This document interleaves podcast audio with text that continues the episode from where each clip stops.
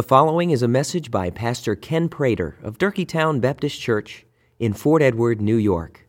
For more information about Durkeetown, please visit our website at www.durkeetown.org. That's D U R K E E T O W N dot O R G. Locate in your Bibles John chapter number 11. John chapter number 11.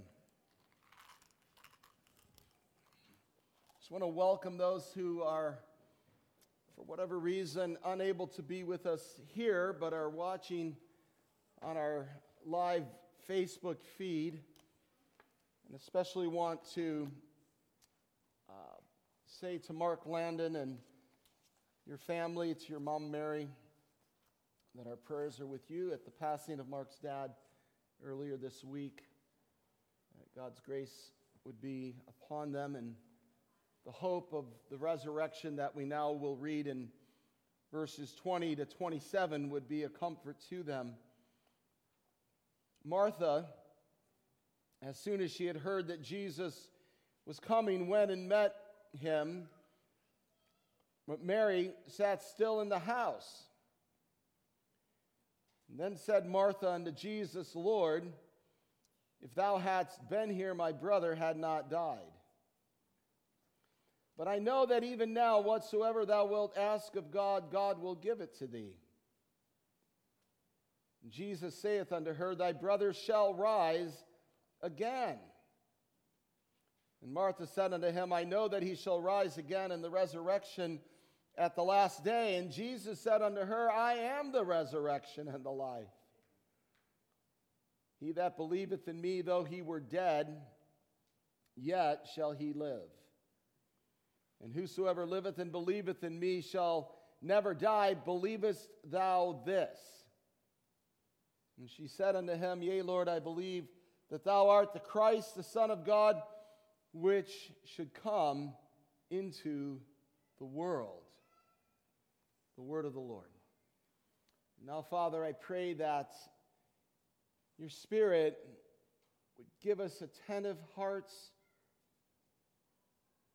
that through your Spirit, our very hearts would be circumcised to cut away the flesh and the sin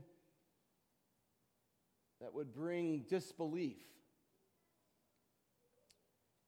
We ask for your help, O Lord. We ask this in the name and powerful name of the risen Christ. Amen. The first slide is going to be the second title to the sermon. So, the sermon that's in uh, the title and the bullet that I thought was rather boring A certain man, a certain faith, a certain future. But that actually isn't the title of the sermon because this morning I decided a better title, which we'll get to a little bit later. The second slide is a quote by Vance Havner, a preacher of old who was very quotable. And we're going to leave this up the entire service. It's going to be a thread that works its way through the sermon. Don't doubt in the dark what God has shown you in the light. One of the ways I am finding help as I read the Bible is to connect the passage I'm reading to the larger story being told. Our lesson from John 11 uh, this morning uh, will help us see what I believe to be an incredibly important connecting point. Uh, the theologian, Bible teacher N.T. Wright observes that as John writes his gospel, his thinking is informed by the Genesis, Genesis account, and namely the first chapter of Genesis. If we were to go back and read chapter 1, we would read that John identifies Jesus as the Logos, the living Word who came to earth, but also identifies him as being with God in creation. And then John says something about Jesus that is a real game changer. A real game changer. He writes in verse 4 of chapter 1 that in him, in this Logos, was life, and the life was the light of men. And the light shineth in the darkness, and the darkness comprehendeth it not. That's one of those King James phrases that needs a little explanation. It means that the darkness could not overtake the light because light always wins over darkness. And the two forces then of light and life are specifically mentioned by John in chapter 1 and then are used liberally throughout his entire gospel. But here in chapter number 11, those words take on a special significance. In the story of the raising of Lazarus from the dead, in chapter 11, and then in the final section, moving into the passion of Christ, and then his resurrection and the proof of his resurrection. But what does Jesus mean when he says that he is the resurrection and the life? What does he mean? It means that Jesus believes that in that present moment, as he stands before the grieving Martha, Jesus believes that in that present moment, and then for all eternity, so our moments, and in exclusion of anyone else and anything else, that he possesses everything necessary for resurrection and for life. That's what it means. For Martha, it meant Jesus was giving her hope. For us, it means that Jesus is giving us hope. And for all eternity, in exclusion of anyone and everyone else, Jesus alone possesses everything necessary for resurrection and for life. John 11 teaches that through the authority of Jesus, darkness that sin and death have brought into the world will be overcome. This is what Jesus means at the beginning of the story of John 11 when he says to his disciples in verse 4 The sickness is not unto death, but for the glory of God. That is an audacious claim to make. And by the way, we, the church, have the privilege to announce that audacious claim. We have the privilege to announce this good news so that people can be brought out of the darkness of sin and death and into the light of full restoration of life and light.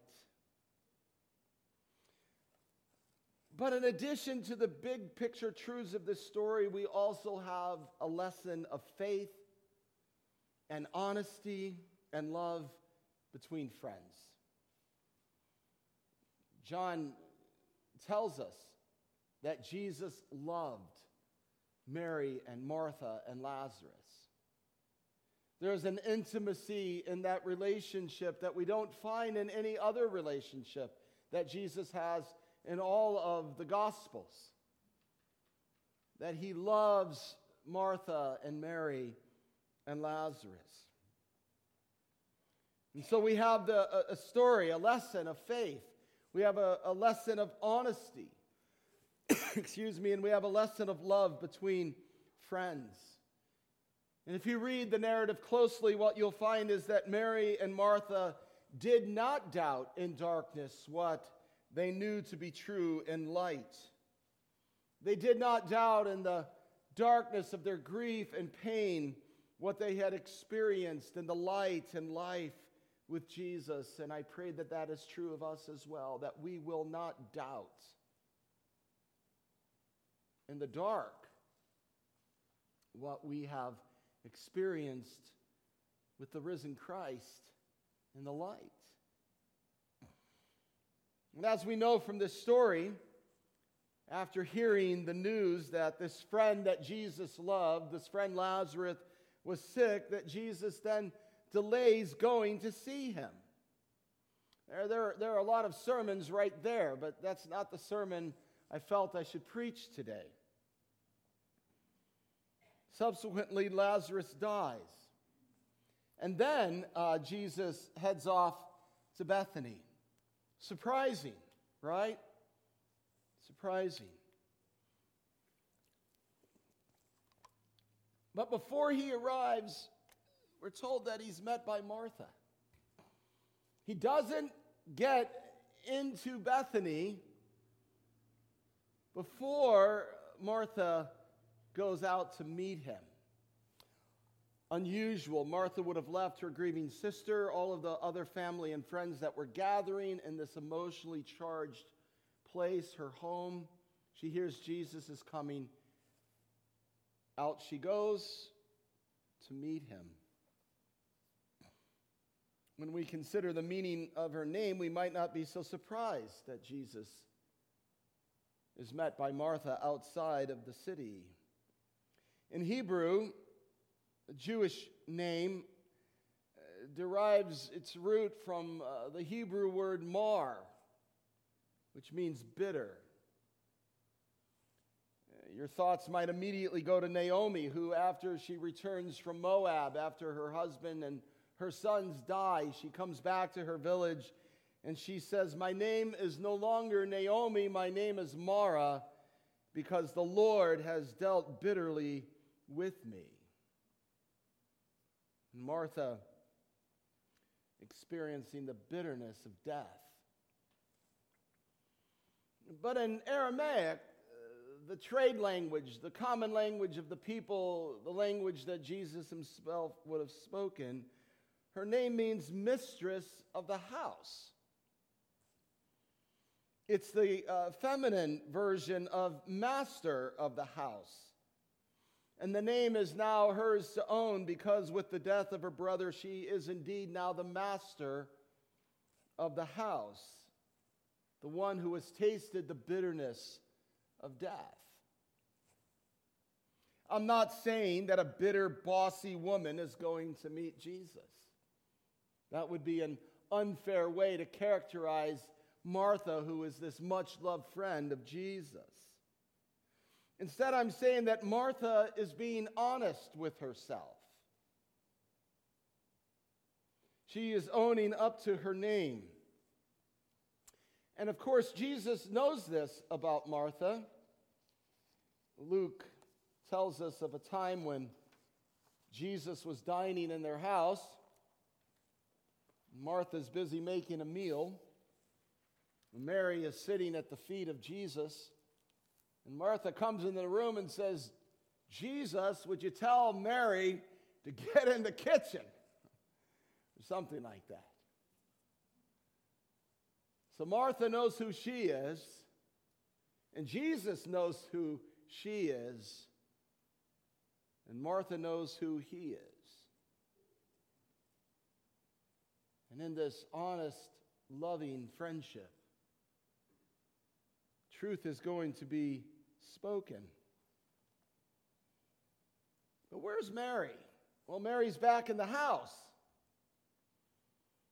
And the narrative tells us that after Martha talks with Jesus, she goes back and tells Mary that Jesus wants to talk with her. And Mary then goes out and meets Jesus. And what does she do?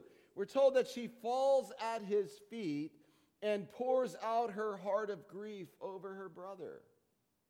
Once again, not surprising. Mary might should have been in the kitchen, but she was kneeling at the feet of Jesus, listening and worshiping. And here she comes out, and the first thing she does is fall at the feet of Jesus. And her response of grief and that of the Jews around her create a different kind of response by Jesus to Mary, different than the one that he had to Martha. We're told that he weeps with Mary. And we love that line. We love the line, Jesus wept. But I'm here to tell you this morning that if a sickness is not going to result in death to corruption, we need someone who does more than weep. There were a lot of people weeping that day. But we needed somebody who would do more than weep. We need somebody who would groan. And we're told in verse number 38 that Jesus groans as he comes to the grave. The groaning of Jesus as he comes near the grave is best understood to be a war cry. It's likened unto the snorting of a horse that has been prepared for battle. It is an internal groaning that comes out in ways that are in words undistinguishable, but it is a cry to war. And you know, we need to remember this is not the first time Jesus has raised someone from the dead. But it is the first time we are told that when he does it, he gives a cry of war. And I think that's vital to note because the raising of Lazarus from the dead happens just before Jesus goes to his own death and he himself is raised from the dead. You see, up to this point in the ministry, Jesus has battled sin. He has battled Satan on many fronts. But as the time draws near for Jesus to complete the undoing of death, or in the words of Isaiah the prophet, when he swallows up death in victory, there is a cry to war as Jesus comes to the grave. But in the depth of the crisis, Martha can't understand this. She can't perceive this. She can't grasp what is going on. This is why she objects when Jesus instructs the people to move the stone away. What, is, what does Martha say? Don't move the stone away. He's been dead four days. It's going to stink. Verse 39. And Jesus helps Martha overcome her objections. First, and you read it there in verse 40, by reminding her of what he had previously said. Said I not unto thee that if thou wouldst believe, thou shouldst see the glory of God? That audacious claim that Jesus makes. But then Jesus does something else to help her and for the benefit of the people he prays. He prays what we might call an honest prayer. I've been in church my whole life. I've heard a lot of dishonest praying, pretentious, more concerned about the words spoken than about the God to whom they're being spoken. And I'm sure more than too many occasions, I'm embarrassed to say, I've nudged my way to the front of the line of people who have prayed dishonest, pretentious prayers. Jesus will have none of that.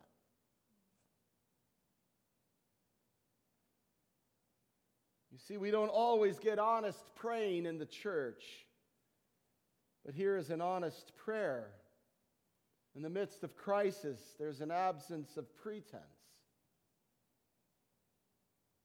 As they take the stone away from the place where the dead was laid, Jesus lifts up his eyes. Verse 41, he says, Father, I thank thee that thou hast heard me. And I knew that thou hearest me always. But because of the people which stand by, I said it, that they may believe that thou hast sent me. Lord, I know you always hear me, but I'm praying this so that the people who are gathered around would hear me pray it and that they might believe that you are the one who has sent me. Well, the first thing we should note after the prayer and the stone is moved away, we should note what doesn't happen. And this is the, the third sermon title. It's the one I probably should use, and that is It Doesn't Stink. What was Martha's concern? Lord, he's been dead four days. You open that grave, and it's going to what? Stink. We got the grandkids with us for a few days. And no surprise that we know the need to change a diaper in advance of the diaper reaching us.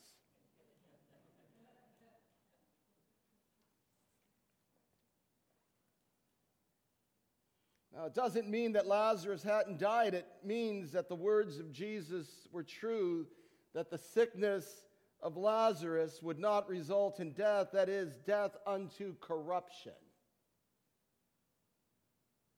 There is no stink. And so Jesus cries with a loud voice, Lazarus, come forth. And out comes Lazarus, the man who had been dead for four days. And notice then what Jesus says next loose him and let him go. The crisis is over because of the life giving words of Jesus. The dark chaos overcome by the presence of the light of the world. And all of this, of course, is wonderful. But for many who ask for a miracle, you ever asked for a miracle? and you didn't get a miracle, this story has a way of coming short of hope. I've asked for miracles, no miracle came. I'm still asking for miracles, hoping for miracles to come. Have you known people like Mary, Martha, and Lazarus? They get the miracles.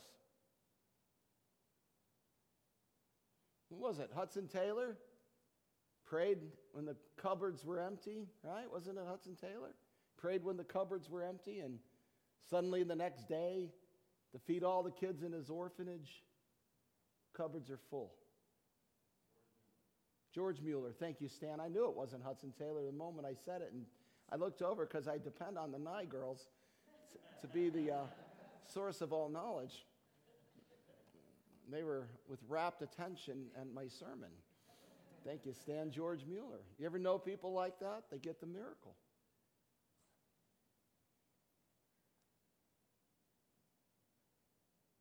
After all, Jesus loves them. And that's what John said. Jesus loved Martha, Mary, and Lazarus. Of course, they're going to get the miracle. Jesus loved them.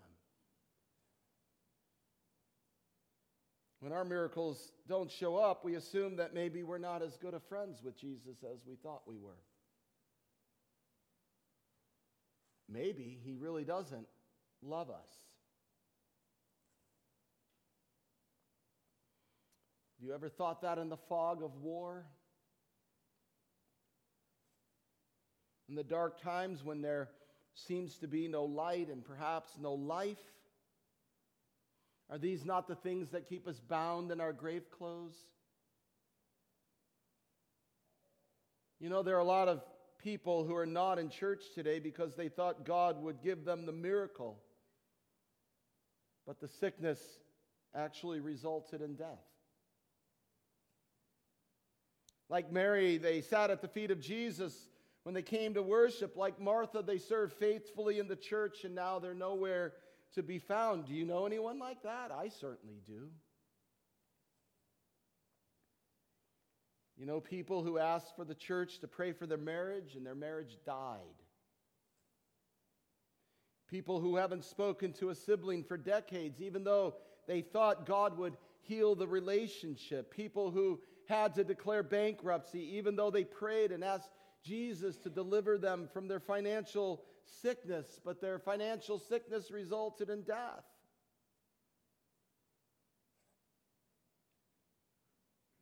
The pain of bearing loss, seeing people drift into spiritual death, the seemingly unrelenting spiritual darkness of our region, although revivals are springing up apparently all over America. Why don't we get the miracle here? What should we say to those who don't seem to get the miracle? How do we then not doubt in the dark what God has shown us in the light? Well, we need to move back up into the conversation that Jesus had with Martha. Have you ever uh, left an old reality and moved quickly into a new one? Maybe when you fell in love, life was never the same. Or maybe a well prepared meal that you ate and you said, I've never eaten like that before. Food so well prepared. Maybe you saw something so beautiful or heard something so beautiful it swept you away. And here's what's happening in John 11 Jesus is moving Martha and the entire world into a new reality a reality of light and life. But, but Martha didn't realize it, and she didn't understand what was about to happen to Lazarus. Is indeed going to be the story for all who believe in Jesus, for all who believe Jesus to be exactly the one that he claimed to be the resurrection and the life. And this new reality then means that our sin sickness, that our spiritual death will not result in corruption when we believe in Jesus, who is the resurrection and the life. And so, what should we say to people weeping in the darkness and the chaos? We'll move back to chapter, or to, to, again to, the verse 21 there in chapter 11. What does Martha say unto Jesus? She's not asking a question, she is making a statement. Lord, if thou hadst been here, my brother had not died, but I know that even now, whatever thou wilt ask of God, God will give it thee. And then Jesus responds with a statement of truth as well Thy brother shall rise again. And the Martha remembers her synagogue Sunday school lesson. Yeah, I know that he'll rise again in the resurrection in the last day. And then Jesus says, No, I am the resurrection and the life. I am the resurrection and the life. We say to people grieving, feeling unloved, unwanted, uncared for, in the midst of their loss, questions unanswered, this is what we say to them that He is the resurrection and the life. Martha's changing confidence is expressed then by her confession when Jesus says, Do you believe this? She says, Yea, Lord, I believe that thou art the Christ, the Son of God, who has come into the world. This is not cheap grace. This is not some tacit acknowledgement of God, whoever he or she might be. This is a statement that demonstrates the beginning of a powerful and transformative encounter with Jesus. It is a coming out of the darkness and into the light. It is, as Jesus says back up in verse 9 if any man walk in the day, he stumbleth not, because he seeth the light of this world. And Jesus is saying, If you see me, you will not stumble, because I am the light of the world. And to believe in Jesus means that you believe that he is both light and life. And if you believe that by God's grace, excuse me, you too will be a certain man or a certain woman with a certain faith who possesses a certain future. And in the great day of resurrection, when your soul and body are reunited, you will not stink.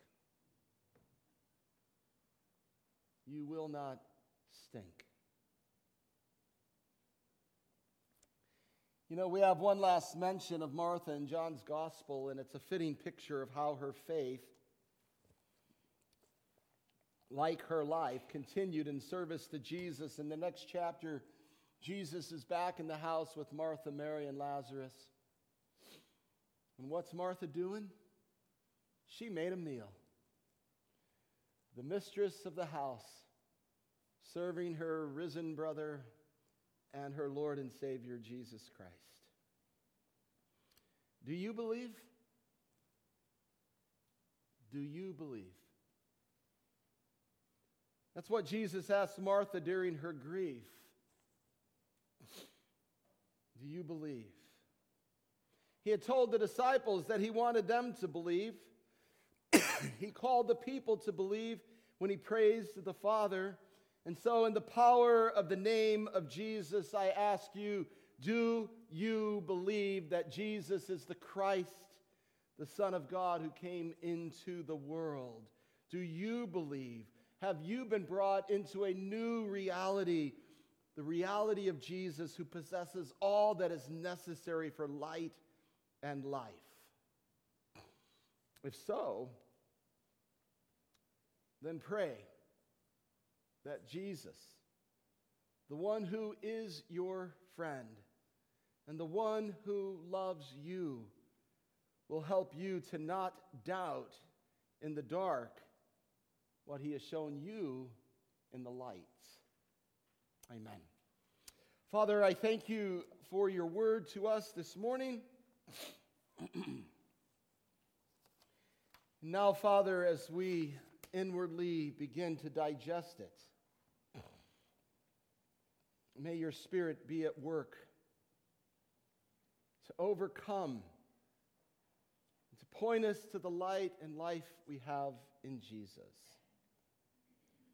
Oh, prepare us well now for the table of nourishment and strength. For darkness is all around us.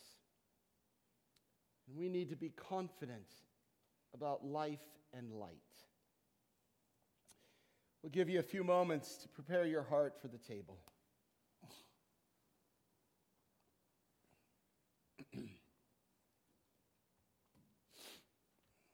Thank you for listening to this message by Pastor Ken Prater of Durkeetown Baptist Church in Fort Edward, New York. You may freely copy and distribute this message, but please do so at no charge and without altering the contents in any way. For more information about Durkeetown, please visit our website at www.durkeetown.org.